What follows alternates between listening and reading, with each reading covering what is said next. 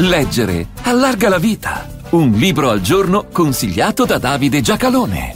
Una cosa è parlare della destra politica in paesi in cui la destra non è mai stata artefice di una dittatura, altra farla in quelli che quell'esperienza l'hanno vissuta e l'Italia è fra questi, che è poi una delle ragioni individuata già nelle prime pagine di questo interessante libro per cui la destra sopravvissuta al fascismo ha perso le caratteristiche tipiche del conservatorismo democratico, la violenta rescissione dei legami con le culture liberali dell'epoca pre-fascista.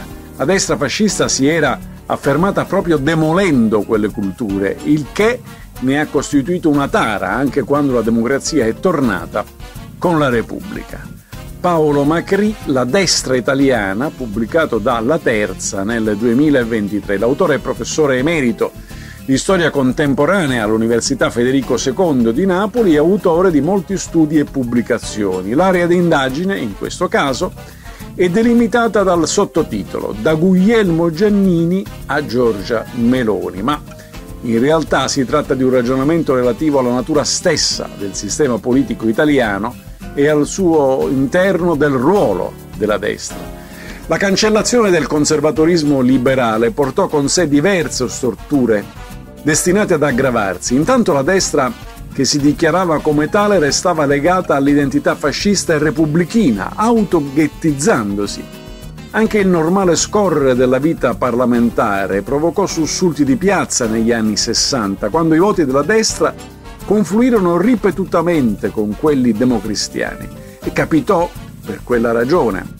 Non erano considerati voti di destra, ma voti fascisti, mentre in realtà quella era una destra anche qualunquista e populista, ma non fascista, o, se si preferisce, del fascismo avevano preso l'antiparlamentarismo e il qualunquismo antipolitico. Ma creò anche una vasta identità antifascista, immaginando uno schieramento omogeneo, sebbene nel rifiuto quale quello schieramento non fu. Mentre il vasto consenso dei primi anni fascisti, portato da un'Italia che non era certo scomparsa, traslocò nel voto democristiano, con la DC che ebbe il merito di ospitarlo, interpretarlo ed evolverlo, cosa che la destra identitaria non seppe fare fino alla comparsa sulla scena di Berlusconi.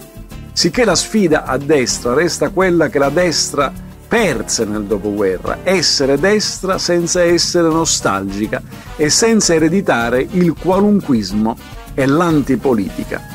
Paolo Macri la destra italiana, buone pagine a tutti.